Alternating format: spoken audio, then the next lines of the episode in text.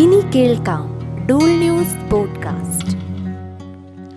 അസം വംശീയ രാഷ്ട്രീയത്തിന്റെ പരീക്ഷണശാല. എ റഷീദുദ്ദീൻ ഡൂൾ ന്യൂസിൽ എഴുതിയ ലേഖനം. സർബാനന്ദ സോനുവാൾ അധികാരമേറ്റതിനു ശേഷം അസമിൽ കഴിഞ്ഞ ഏതാനും വർഷങ്ങളായി BJP അനുഭവിച്ചു പോരുന്ന ഒരുതരം ആത്മരതിയാണ് മുസ്ലിം ഗ്രാമങ്ങൾ രാഖി രാമാനം ബുൾഡോസറുകളുമായി വന്ന് ഇടിച്ചു നിരത്തുന്നതും അവരുടെ നെഞ്ചത്തു കയറി വേതാള നൃത്തം ചവിട്ടുന്നതും.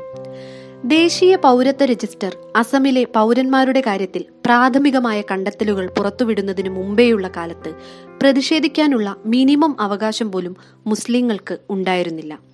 ഇതൊന്നും ഒരു മാധ്യമങ്ങളും ഏറ്റുപിടിക്കാറുമുണ്ടായിരുന്നില്ല. വിശ്വ ഹിന്ദു പരിഷത്തിന്റെ അസമിലെ മുതിർന്ന നേതാവായ ധരണീകാന്ത് ഗോസ്വാമിയോട് ലേഖകൻ ഇതേക്കുറിച്ച് അന്വേഷിച്ചു. എങ്ങനെയാണ് നുഴഞ്ഞുകയറ്റക്കാരനെ കണ്ടെത്തുന്നതെന്ന് വളരെ ലളിതമായി അദ്ദേഹം ചൂണ്ടിക്കാട്ടിയ ഒരു എളുപ്പ വഴിയുണ്ട്. ഗോസ്വാമി, ബറുവ, കാലിത, കുമാർ, ദാസ് തുടങ്ങിയ പേരുകളുണ്ടെങ്കിൽ ഇവർ ഇന്ത്യക്കാരാണ്.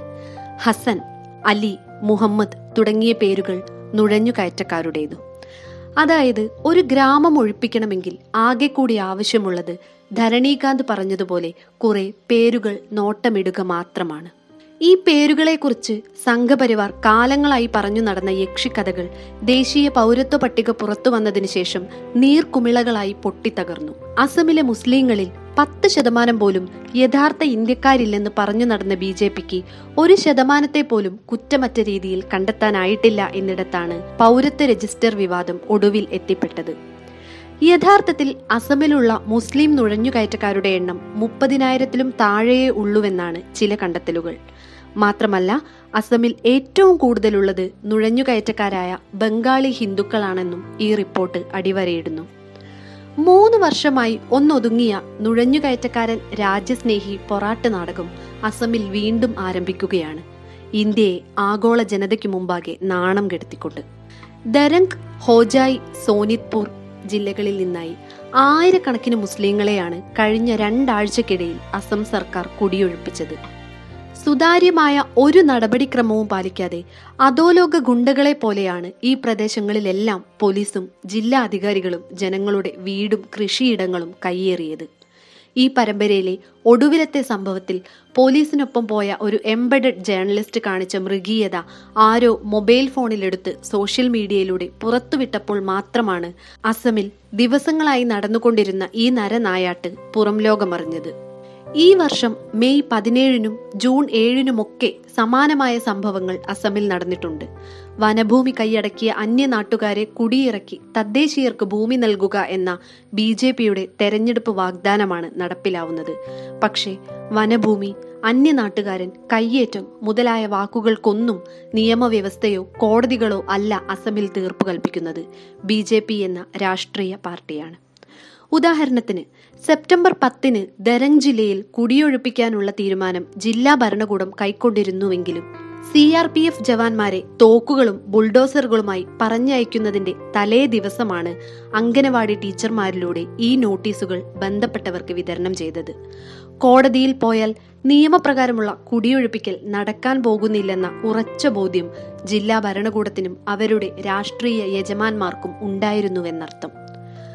വർഷങ്ങൾക്ക് മുമ്പേ നന്ദിഗ്രാമം, സിംഗൂരും കത്തി നിന്ന കാലത്ത് രാജ്യത്തെ മാധ്യമങ്ങളുടെ ഉത്സാഹം ഇന്നാരെങ്കിലും ഓർക്കുന്നുണ്ടോ? കേരളത്തിൽ നിന്നും മാത്രമല്ല, അങ്ങ് വാഷിംഗ്ടണിൽ നിന്നും ലണ്ടനിൽ നിന്നുമൊക്കെ റിപ്പോർട്ടർമാർ പശ്ചിമ ബംഗാളിലേക്ക് ഒഴുകിയെത്തി.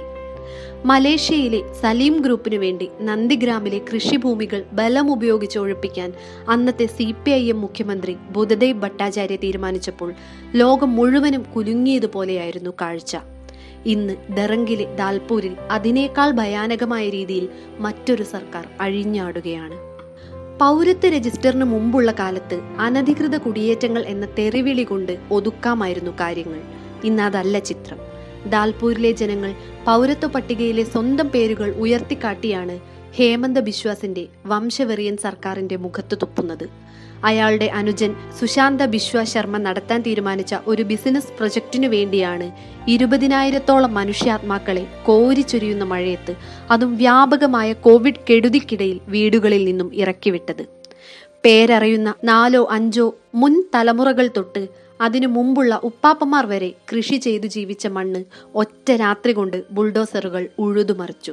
മോദി സർക്കാരിന്റെ പുതിയ കാർഷിക നിയമത്തിനനുസൃതമായി രൂപം കൊടുത്ത ഗോരുകുടി ബഹുമുഖ ഫാമിനു വേണ്ടി ജില്ലാ ഭരണകൂടം കണ്ടെത്തിയ ദാൽപൂരിലെ 1-3 ഡിവിഷനുകളിൽ 8000 ബിഘ ഭൂമിയിൽ നിന്ന് ഏകദേശം 5000ത്തോളം ഏക്കർ ഒറ്റ പകലിന്റെ നോട്ടീസും 1200 സുരക്ഷാ ഉദ്യോഗസ്ഥരുമാണ് തലമുറകളായി അവിടെ കൃഷി ചെയ്തു ജീവിച്ച 900ത്തോളം കുടുംബങ്ങളുടെ അവകാശങ്ങൾ കീഴ്മേൽ മറിച്ചത്. നിയമപരമായി തന്നെ എല്ലാ അർത്ഥത്തിലുമുള്ള പൗരന്മാർ, ഭൂനികുതി ഒടുക്കുന്നവർ, അവർക്ക് മാന്യമായ ഒരു പാക്കേജ് പോലും അനുവദിക്കാതെ കോടതി കയറാനോ അതല്ലെങ്കിൽ ഒഴിഞ്ഞു പോകാനോ ഉള്ള സാവകാശം പോലും നൽകാതെയാണ് അനിയന്റെ പദ്ധതിക്ക് ചേട്ടൻ മുഖ്യമന്ത്രി സ്ഥലം കണ്ടെത്തിയത്. ഇതിൽ നിന്നും 1-ാം ഡിവിഷനിൽപ്പെട്ട 48 കുടുംബങ്ങളെ ഒഴിപ്പിച്ചത് ശിവക്ഷേത്രത്തിന് സ്ഥലം കണ്ടെത്തുന്നതിനാണെന്നാണ് റിപ്പോർട്ടുകൾ. കയ്യേറിയ സ്ഥലം ഒഴിപ്പിച്ചെടുത്ത ജില്ലാ ഭരണകൂടത്തെ മുഖ്യമന്ത്രി ഇതിനകം അഭിനന്ദനം അറിയിച്ചിട്ടുണ്ട്. പക്ഷേ കയ്യേറ്റം എന്ന വാക്ക് ഒരു മുഖ്യമന്ത്രി ഉപയോഗിക്കുമ്പോൾ മിനിമം നിയമസാധുതയെങ്കിലും ഉണ്ടാവണമായിരുന്നു. ജനങ്ങൾ പതിറ്റാണ്ടുകളായി നികുതി കൊടുത്ത, കൃഷി ചെയ്ത അവരുടെ വീടുകളും പള്ളികളും പള്ളിക്കൂടങ്ങളുമുള്ള സ്ഥലമാണ് ഒരു മുഖ്യമന്ത്രി പിടിച്ചു പറിക്കാൻ കൂട്ടുനിന്നത്. 2016-ൽ കാസിരംഗയിലെയും ബാർപേട്ടയിലെയും ചില ഗ്രാമങ്ങളിൽ നിന്ന് ഇതുപോലെ കൂട്ടത്തോടെയുള്ള കുടിയൊഴിപ്പിക്കലുകൾ നടന്നതിനു ശേഷം ഈ ലേഖകൻ അസം സന്ദർശിച്ചിരുന്നു. പലതരം ന്യായങ്ങളാണ് പ്രദേശത്തെ BJP നേതാക്കൾ അന്ന് പറഞ്ഞുകൊണ്ടിരുന്നത്. മിച്ച ഭൂമി കയ്യേറിയവരെയാണ് ഒഴിപ്പിച്ചതെന്നാണ് അവർ പ്രധാനമായും പറഞ്ഞുകൊണ്ടിരുന്ന ന്യായം. ഉദ്യോഗസ്ഥന്മാരിൽ ഒരാൾ പോലും നാഷണൽ മീഡിയയുടെ മുമ്പാകെ വരാനോ അവർ നിയമപരമായി എടുത്ത ഈ നടപടിയെക്കുറിച്ച് വിശദീകരിക്കാനോ അന്ന് തയ്യാറുണ്ടായിരുന്നില്ല. ഫോണിൽ സന്ദർശനാനുമതി നൽകിയതിനു ശേഷം ഓഫീസിൽ നിന്നും മുങ്ങിയ ജില്ലാ കളക്ടറെയും പ്രതീക്ഷിച്ച് വൈകുന്നേരം വരെയും അദ്ദേഹത്തിന്റെ ബാർപേട്ട ഓഫീസിൽ കാത്തുനിന്നത് എനിക്ക് ഓർമ്മയുണ്ട്. എന്നാൽ ജനിക്കുന്നതിനും വർഷങ്ങൾക്ക് മുമ്പേ മരിച്ച വല്യുപ്പയുടേതടക്കം ഖബറുകളുള്ള ഭൂമിയിൽ നിന്നാണ് അന്ന് അവരെ ഇറക്കിവിട്ടത്. അതിലൊക്കെ ഒരു തരം ആനന്ദമൂർച്ചയായിരുന്നു പ്രദേശത്തെ രാഷ്ട്രീയ നേതാക്കളുടെയും മാധ്യമപ്രവർത്തകരുടെയും വാക്കുകളിൽ. ബംഗ്ലാദേശി, നുഴഞ്ഞുകയറ്റക്കാരൻ എന്നീ വാക്കുകൾ ഉപയോഗിച്ചല്ലാതെ ഈ പാവം കർഷകരെ അവരാരും വിശേഷിപ്പിക്കുന്നുണ്ടായിരുന്നില്ല. ബാർപേട്ടയിൽ നിന്നും കിലോമീറ്ററുകൾ അകലെയുള്ള ഉൾനാടുകളിൽ ആരുമറിയാതെ നടന്ന ഈ ക്രൂരതയുടെ ഇരകളായവർ കഴിഞ്ഞ 4 വർഷങ്ങൾക്കു ശേഷവും ഭൂരഹിതരായി അലയുകയാണ്.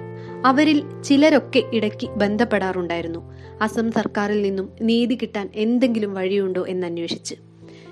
എന്നാൽ 2 വർഷങ്ങൾക്കു ശേഷം മുൻ രാഷ്ട്രപതി ഫക്രുദ്ദീൻ അലി അഹമ്മദിന്റെ കുടുംബത്തെ അടക്കം പൗരത്വ പട്ടികയിൽ നിന്നും പുറത്താക്കിയപ്പോഴും അസമിലെ മഹാഭൂരിപക്ഷം മുസ്ലിങ്ങളും ആശ്വസിക്കുകയാണ് ചെയ്തത്. ഒരു സമുദായം ഒന്നാകെ വേട്ടയാടപ്പെടുന്ന ചിത്രം അവരിൽ ചെറിയൊരു ന്യൂനപക്ഷത്തിലേക്ക് മാത്രമായി ചുരുങ്ങിയതിന്റെ ആശ്വാസമായിരുന്നു അത്. ഡൽഹി സർവകലാശാലയിലെ മുൻ അധ്യാപകനായിരുന്ന പ്രൊഫസർ ഹിരൺ ഗൊഹൈൻ അന്ന് ഇക്കാര്യം ചൂണ്ടിക്കാട്ടി. 80%-ൽ അധികമോ% മുസ്ലിങ്ങൾ ബംഗ്ലാദേശികളാണെന്ന് പറഞ്ഞു നടന്നവർ ഇനി എന്തു ചെയ്യും? സാധ്യമായ എല്ലാ സാങ്കേതികത്വങ്ങളും പ്രയോഗിച്ചതിനു ശേഷവും പുറത്തു വന്ന പട്ടികയിൽ കൂടുതലുള്ള ബംഗ്ലാദേശികൾ ആരെന്ന് പറയാൻ അവർക്കിപ്പോൾ ധൈര്യമില്ലാതായിരിക്കുന്നു. ഇന്ത്യയിൽ ഏറ്റവും കൊടിയ അളവിൽ വംശീയ വിരോധം നിലനിൽക്കുന്ന അസമിനെ കുറിച്ച് ദേശീയ മാധ്യമങ്ങൾ പൊതുവെ ഒന്നും മിണ്ടാറില്ല. സംശയാസ്പദ വോട്ടർ അഥവാ ഡി വോട്ടർ എന്ന പേരിൽ ഭരണഘടന എവിടെയും നിർവചിച്ചിട്ടില്ലാത്ത ഒരു കൂട്ടം ജനങ്ങൾ ഇപ്പോഴും നിലവിലുള്ള സംസ്ഥാനമാണത്. തെരഞ്ഞെടുപ്പ് അടുത്തു വരുമ്പോൾ കച്ചേരിയിലിരിക്കുന്ന ഉദ്യോഗസ്ഥൻ വോട്ടർ പട്ടിക എടുത്തുവെച്ച് ധരണീകാന്ത് ഗോസ്വാമിയുടെ ആ സിദ്ധാന്തം മനസ്സിൽ ഉൾക്കൊണ്ട് കുറെ പേരുകളുടെ ചുവടെ ചുവപ്പുമഷി കൊണ്ട് അടിവരയിടുന്നു. അയാൾക്ക് സംശയം തോന്നിയാൽ ഒരാൾ ഡി വോട്ടറായി. അവന്റെ ഉപ്പയും ഉമ്മയുമൊക്കെ ഇന്ത്യൻ പൗരന്മാരും വോട്ടർമാരുമായിരിക്കവെയായിരിക്കും മകൻ ബംഗ്ലാദേശിയായി മാറുന്നത്. ലക്ഷക്കണക്കിന് കേസുകളാണ് അസമിൽ ഇങ്ങനെ ഉണ്ടായിരിക്കുന്നത്.